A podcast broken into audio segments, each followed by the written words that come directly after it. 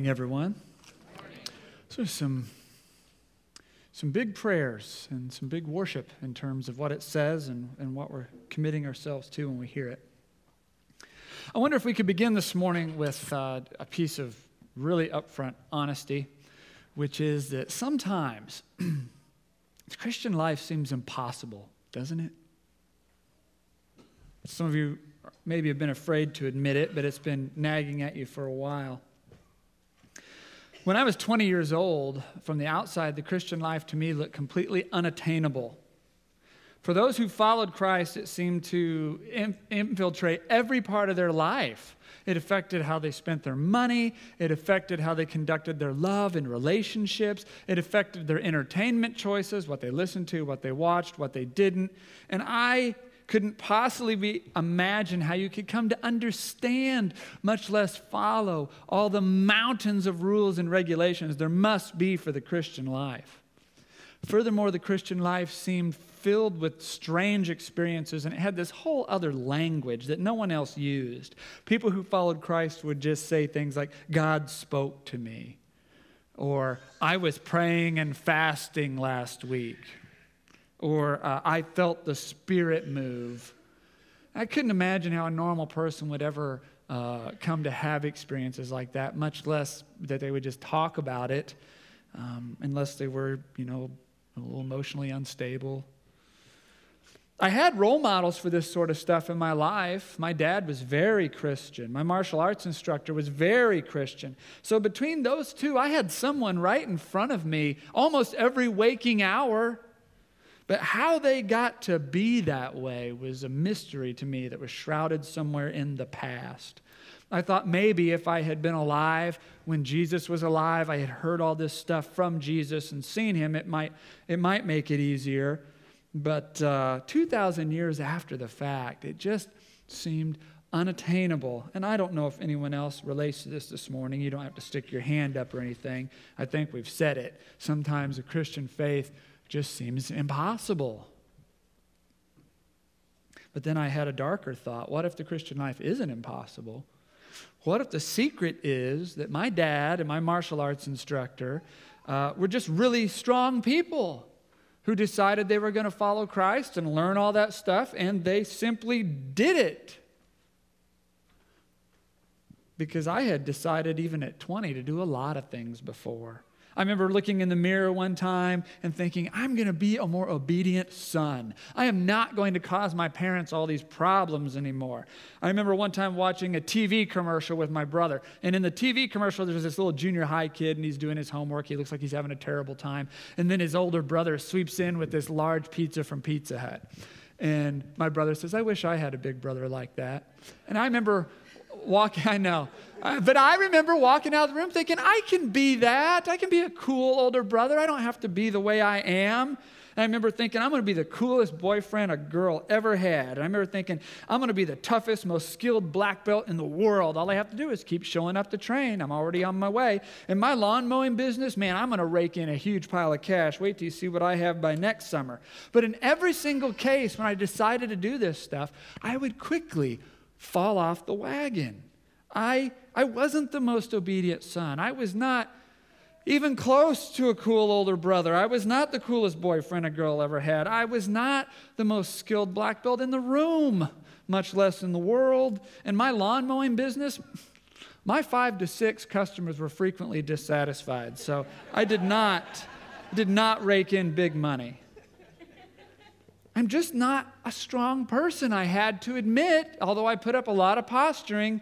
I'm not the type of person who's just going to decide to be more Christian. I knew if I tried to pray, I'd keep it up for a while. And if I tried to spend my money the way a Christian should for the good of the world, I, would do it, you know, until something interesting came along. And as far as the sins, the treating people bad and lying and pornography and all of it, I knew I could come to Jesus and fly right for, you know, a week. M- maybe not all of a week. The secret to faith, I was afraid to admit, might just be a level of character or a level of interest that I just didn't have. In the upper room, The night before his crucifixion, Jesus gave these words to his disciples If you love me, obey my commandments. Later, he says, Anyone who doesn't love me will not obey me. Perhaps the horrifying truth is, I just don't love Jesus. Those words I just read to you in some of your Bibles, some Bible publishers will put a little heading, makes you feel like you're reading some chapters. They'll put a heading above this that says, Jesus comforts his disciples. That doesn't sound comforting to me when I read it. And yet they sell millions of these things. So somebody thinks this is comforting. So maybe, maybe I'm not getting the whole message. Let's read it again. Jesus' last words in the upper room.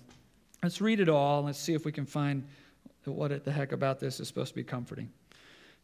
Gospel of John, chapter 14, verse 15. If you love me, obey my commandments. And I will ask the Father, and he will give you another advocate who will never leave you. He is the Holy Spirit who leads into all truth. Okay, so this passage says if we obey his commandments, he'll send us help to obey his commandments. So, this is one of those verses you don't want to miss because it contains the whole Trinity of God. Because you have the Son asking the Father to send the Spirit. So, don't miss that.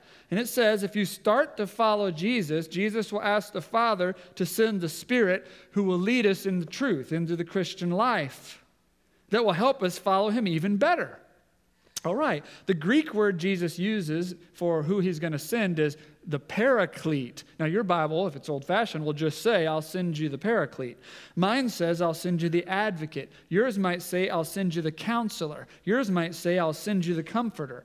It's all fine because those are all English words that, if you mash them together, get at what Jesus said he was going to send in, in, in, the Paraclete. The Paraclete is the very presence of God. And it's the presence of God who strengthens us when we are weak, comforts us when we are worried, guides us when we are confused, and lets us rest assured that someone is before the throne of God day and night, pleading our case in the cosmic courtroom of the universe. All that in that one word. In verse 17, he goes on.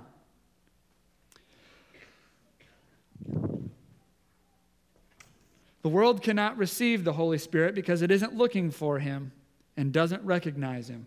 But you know him because he lives with you now and later will be in you. No, I will not abandon you as orphans. I will come to you. So now Jesus is, last week he told us he is the Father. This week he's telling us he's also the Spirit. If you know him, you know the Father. Now he's saying, if you know me, you'll also recognize the Spirit because the three, though separate, are also one. In this verse, it says, faith only seems unattainable to people who don't know to look for the Holy Spirit. Jesus says, I will not abandon you as orphans. So these are not words of judgment, these are uh, words of comfort.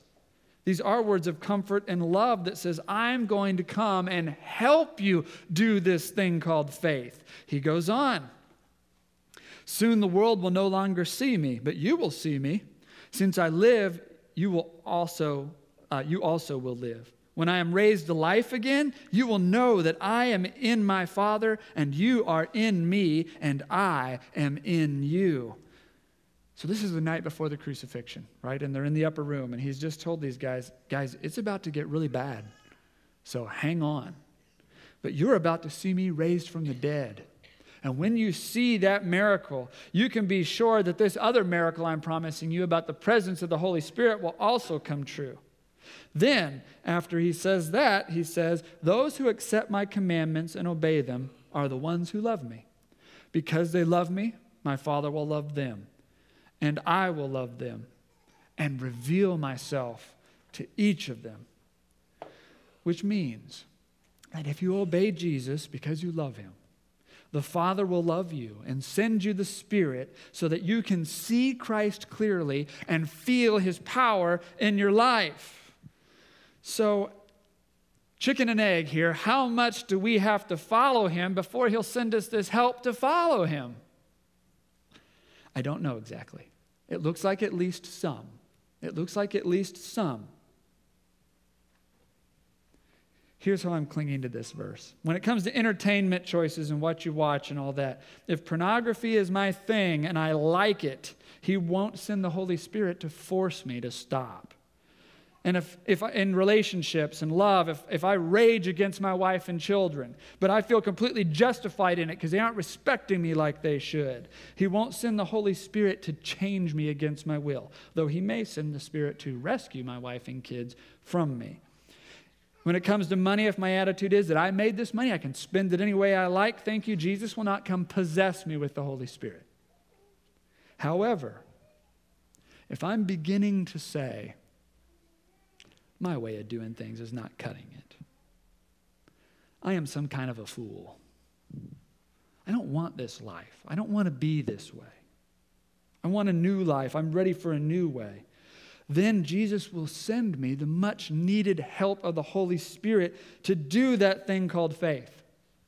All right.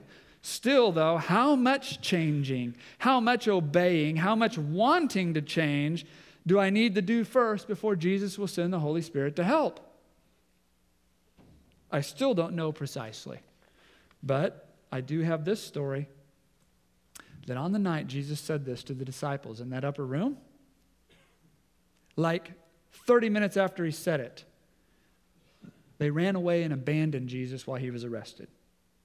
One of those guys denied he even knew who Jesus was when Jesus really could have used a friend.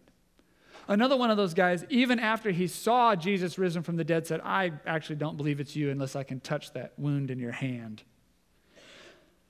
So they didn't have a lot of faith and they didn't have a lot that they were doing right. Even so, he gave all those guys the power of the Holy Spirit. Evidently, they had enough. So it doesn't take as much as we would think. That's hearing that story is where I learned this is not a contract love. This is not a love that says, if you'll get it mostly right, I will help you come in and finish up the details. This is a covenant love that says, if you want to try this, I will come and help you perfect it. If you want to try this, God says, I will come and help you perfect it. As near as I can tell, wanting to love Jesus is the seed that can grow into loving him wanting to obey Jesus is the seed that can grow into obeying Him. And the Holy Spirit is the sunlight and the water God sends for that seed. So, how does this happen in, in, a, in a person's life? Since there are 2 billion Christians on earth, I imagine there are 2 billion different stories on how it happens. So, I only know my story, and I'll, I'll tell it to you. I, I apologize to those of you who are not uh, teenagers or in your 20s, because that's where a lot of my story is framed. But I think if you use a little creative listening, you can imagine similar situations that you are in in your stage of life where this same sort of thing could happen to you. So my story begins with the release of the movie Predator 2. I love Predator 2. I know it's the, it's the dumbest of the whole series.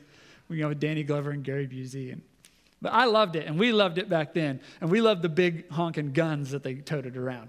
So we got, a, I, this is going somewhere, I promise. So we got, uh, we got a bunch of PVC pipe and some duct tape and some wooden barrels. We made these giant multi-barreled guns. And it was just a few weeks before 4th of July. So we went down and got Roman candles and bottle rockets and put it in all this piping and all linked it to one fuse. So you'd light one fuse and release a storm of vengeance. So we got them all loaded up. We went down to a cul de sac at the edge of our neighborhood and we're going to shoot our Predator 2 guns.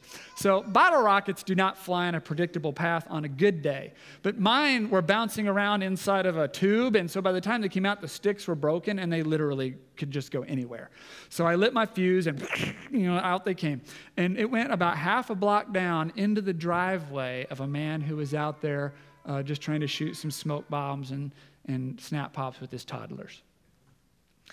So I, of course, just reloaded and just fired it again, and I'll be darned if it didn't go right down the street again, same driveway, and this time blew up uh, one foot in front of that guy's face. And he came unhinged, and we ran for our lives, but, but we were laughing too. Now, when I went to bed that night, I don't know exactly what happened, but I could not stop thinking about that man. I could not stop thinking about how here's this guy and he just wants to be out in his driveway with his toddlers, and some idiots are shooting bottle rockets at him. And I, I couldn't stop thinking about how someone could have gotten hurt. And it could have been one of those little kids. And all he heard was us laughing, you know. Ah, I did not sleep well. I woke up in the morning, the feeling was still there. I don't know. I know now. I didn't know. I couldn't stand it anymore. It was 9 a.m. on a Saturday. I walked down the street. I knocked on that guy's door. I said, I was the one shooting those bottle rockets last night, and I wanted to apologize. He was very grumpy, and he did not accept my apology, and it did not go well. But as I was walking home, I felt a voice I did not recognize say, uh, That was the right thing to do. You want to do more like this? You want to keep going this way? I don't know. So then school started. So my senior year in high school, I had uh, in cages in my garage snakes. I will not tell you how many snakes because it, w- it would really gross you out, but lots and lots and lots. And the school district would let me out for a full day to go around the junior highs and elementary schools and do all day presentations on snakes, so long as all my teachers signed my permission slip for the day. So, I, my senior year, I was out about one day a week serving the school district in that way. But one day we had a group project in theater, and my theater teacher said, No, I need you here. And uh, so she didn't sign it. So I forged her signature and went and did it anyway. And I was immediately caught and uh, I don't know what happened to the vice principals, but I ended up having to go to the building principal. And I sat down. He goes, Well, what happened? And I go, and, and then I immediately, as I was walking there, I felt this voice again. So he said, Well, what happened? And I said, I lied, and I'm not proud of it, and it's not who I want to be, and it's not who I'm becoming. He kind of rocked back in his chair. I don't think he was used to people saying that sort of thing.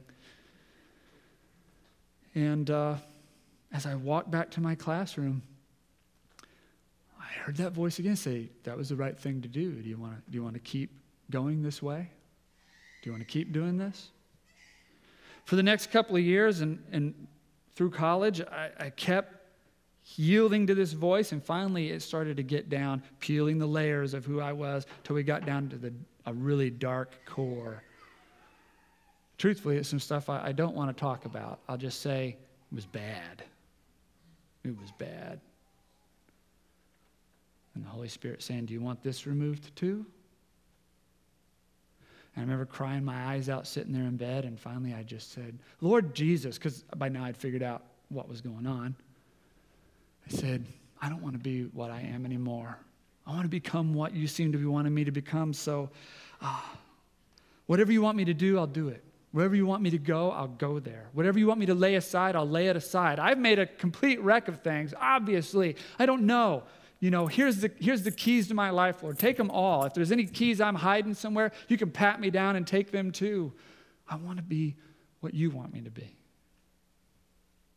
And I know, Lord, you've forgiven me and made a way for this to happen. I see what has happened on the cross, so there's nothing between you and me but me. So I remove me. It was like I could see a little faint trail of light. I did not see a faint trail of light. It was like I could see like a faint trail of light or something that was leading me roughly in the direction of God come into view. And when I reached up and took hold of it, I learned that it was not a trail of pixie dust. It was a tail of a comet. Because when I took hold of it, it jerked me out of my shoes and took me halfway across the universe, such that by the next year, a year later, I was one of those people walking around saying, God spoke to me.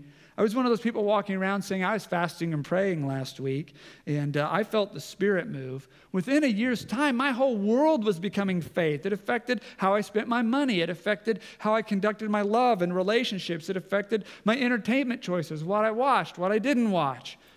In the fourth century, St. Chrysostom preached this same section of the Gospel of John that I'm preaching to you, and he describes this comet's tail effect that it had on the disciples. This is St. Chrysostom from the fourth century. He says, After receiving the Spirit, Men who had been fearful and trembling precipitated themselves into the midst of dangers and were ready to face the sword and fire and wild beast and the sea and every sort of punishment. Furthermore, men who were simple and unlettered, so he means, you know, ignorant and uneducated, discourse spoke with such eloquence as to astonish their hearers. For the Spirit transformed them into instruments of steel instead of clay, and gave them wings, and did not permit them to quail before any human agency. Let us, therefore, attract to ourselves the invincible aid of the Spirit by keeping the commandments, and we shall not be inferior to angels. Jesus says, If you love me, obey my commandments, and I will ask the Father, and he will give you another advocate who will never leave you. He is the Holy Spirit who leads into all truth. The world cannot receive him because it isn't looking for him and doesn't recognize him, but you know him because he lives with you now and later will be in you. No, I will not abandon you as orphans. I will come to you. This, those four words might be the crux of, of the whole, it's five words, uh, crux of the whole gospel. I will come to you, Jesus says. From the Christmas story to the cross to the Holy Spirit, the message is always the same I will come to you. My best advice if you're beginning to feel those leadings of the Spirit, because it turns out the Spirit does go first, He gives us a little leading. The obeying is our response. But when you start to get those little leadings, don't ignore them. Don't ignore them. I believe if you obey enough of them, you'll begin to see that faint trail come into view. And I encourage you to reach up and take the comet by the tail. Perhaps that's what the season of Lent really is. It's a season where we say, Lord God, make me who you want me to be. I hold my whole life, my whole keyring to my life up to you. This is every aspect of who I am. I give all these keys to you. Don't we wish everyone could have this Holy Spirit to guide them to Jesus in faith? Well, the disciples wished that too. Um, Judas, not Judas Iscariot, but the other disciple with that name, poor guy, said to him, Lord, why are you. He's not going to get any hospitals named after him. He says, Lord, why are you going to reveal yourself only to us and not to the world at large? Jesus replied, All who love me will do what I say. My Father will love them, and we will come and make our home with each of them. So he's saying, uh, one life at a time. Judas, I am going to reveal myself to the world at large, but one life at a time. I'm going to reveal myself one man at a time, one woman at a time, one boy at a time, one girl at a time. They're all going to have this tiny mustard seed sized faith. But I'll show them the comet's tail, and when they take a hold of it, I will send my presence. I will make them into a totally new person. He continues Anyone who doesn't love me will not obey me. And remember, my words are not my own. I am telling you, uh, what I am telling you is from my Father who sent me. So anyone not interested will not be forced, not overwhelmed by some miracle. Now, we all know, right, that if God wanted to, he could this afternoon tear a huge gaping hole in the sky, you know, just left of the moon, and peek through and say, Hey, here I am, and here's my son Jesus. Now follow him. And the whole world who saw that, at least out of fear, would bow down and worship Jesus. However, God must not want those types of children. Because he's not doing it that way, he's doing it this way. He does it this way with a little mustard seed of faith and a leading by the invisible Spirit and a risen Christ. He must want to do it that way. He wants the opportunity to ask each of us, one at a time, Do you want this? So, do you want this?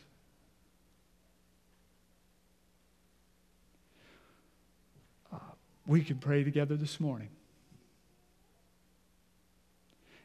I want to encourage you if you're beginning to get these leadings from the Spirit that says, hey, change that. Hey, don't do that. Hey, make that right. Hey, think about that differently. Heed those. Those are the beginning. If my story is representative, and it may not be, but for if my story is representative, it's going to be you're going to make one little decision at a time. in Jesus' name. Little things. And then you'll have an opportunity to do another one months later. And then you'll see that comet's tail come into view.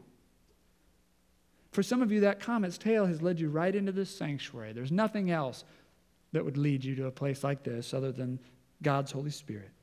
And if you reach up and take hold of it, I'm telling you, in a year's time, you won't even recognize yourself in a good way. You won't even recognize yourself. Is there anyone else able to amen that experience? Something like that happened to you? Is there anyone else in the room? Not very many. I don't hear a single amen. So, uh, okay, there's one. Thank you. One other person's had this experience. So, oh, and another one over here. All right. Uh, uh who relates to this sort of experience in your life? Yeah. So, there are some. There's going to be other forms as well. There's going to be other forms as well. So, why don't we stop now and let's pray? Let's pray for all those who are ready to take hold. Now, if you're not ready to take hold, uh, just bow your head and hear these words and think. Think. What would it be like if I did pray something like that? All right, let's pray together. Father, we come today, some of us are ready to say, doing it our way has brought us to this point. Father, we want to cling to something true. We want to cling to something powerful. We want to cling to something real and loving. Our way hasn't brought us that. So, Lord, um, we confess our way and our sin has not uh, made us into the person that we know you made us to be. So this morning we say, Wherever you want me to go, we will go there. Whatever you want us to do, we will do that. Whatever you want us to lay aside, we will lay that aside. Whatever you want us to make right, we will make it right. Lord, we turn over to you all the keys of our life. And if there's keys we're still hiding on ourselves, we give you permission to search us out and find them and take those too. Lord, there's nothing between us but us. We see on your cross your life given. Your forgiveness is freely offered. You went first. And we just have to accept it and respond. This morning, Lord, we accept it and respond. We pray for the presence of the Holy Spirit to come and change us and guide us and lead us into all truth because we don't have the strength to decide this stuff on our own. We have to have your presence and help. And this morning, we welcome it. We become a follower of Christ in his name who made all this possible, who told us to look for this. Now, we're not going to say amen because we're going to continue to pray. Now we're going to pray with our body and we're going to pray with symbol. And so if the servers will want to come forward, what you're going to do is uh, first you, uh, you will stand up because in the Christian life, don't do it yet, because in the Christian life you stand up. And then you'll walk as a prayer because in the Christian life it's a journey, you walk. And when you come down here to the front, you'll tear off a piece of bread because even in this upper room, Jesus said, This bread is my body broken for you. And when you take that bread and tear off a piece, you dip it in the cup because he said, Then this cup is my blood poured out for the forgiveness of your sins. There's nothing between us. And notice that it's your hand that takes it and dips it. So he did all the breaking and the bleeding and the dying, but your hand has to accept it. And you have to take it into yourself. But then it's in there and it permeates, it becomes part of you. His presence becomes part of you, His forgiveness redeems you. We're going to add, we're going to add uh, to our prayer and symbols this morning. I'm going to uh, put on this crazy looking thing. This is a stole. It's meant to represent an ox yoke. So, you know, some stylish person in the Middle Ages decided that would be prettier if it looked like this. But it really represents like an ox yoke. Like as a pastor, I'm a servant of God who got saddled up and I just go where he leads, okay? So that's what this means. Um, and if you want, you can step over here and uh, Pastor Marta and I, or I, she'll be over there, uh, will anoint you with oil. This is a symbol of the presence of the Holy Spirit. So, like scented olive oil, you put it on your forehead, it soaks in. This oil is not magic, it doesn't put the Holy Spirit in you, it's a symbol of what is happening. So, if you want, when you get to the head of this aisle, you can step over here, and we have the prayer on the screen, I think, uh, do we? Um, yeah, the, and you'll just say that. I want to follow Jesus. And then we'll say, then receive the Holy Spirit. And then you can curve back over here for communion. Um, for some of you, uh, this might be the First time you've ever done this, or the first time in a long time, or first time with this intensity. So I have a little pamphlet here you can pick up. It says, Today I want to become an authentic follower of Jesus Christ. It gives you some things you can do just this week to begin your spiritual journey. So it doesn't need to seem unattainable. You have the Holy Spirit to guide you, and a piece of paper too. So pick up one of those if, uh, if that sounds right for you. And we'll continue in our prayer um, in this way. So come down the aisle. You come over for anointing here if you want. Um, tear off a piece of bread, dip it in the cup, take it into yourself, and then sit down and we will we'll close all together. We got some good stuff for the ending as well. So come forward. Let us continue in our prayer.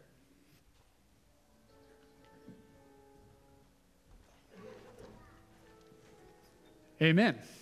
Let us stand together we're going to end uh, with giving a blessing to each other. We're going to read the last words Jesus said in that upper room before they walked out and started toward the Garden of Gethsemane.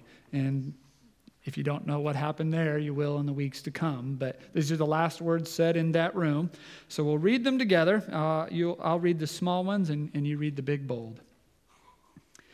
I am leaving you with a gift, peace of mind and heart. So don't be troubled or afraid. I, am going away, but I will come back to you again. If you really loved me, you would be happy that I am going to the Father who is greater than I am. I have told you these things before they happen. I don't have much more time to talk to you because the ruler of this world, the devil, approaches. No but I will do what the Father requires of me. Come, let's be going. Amen.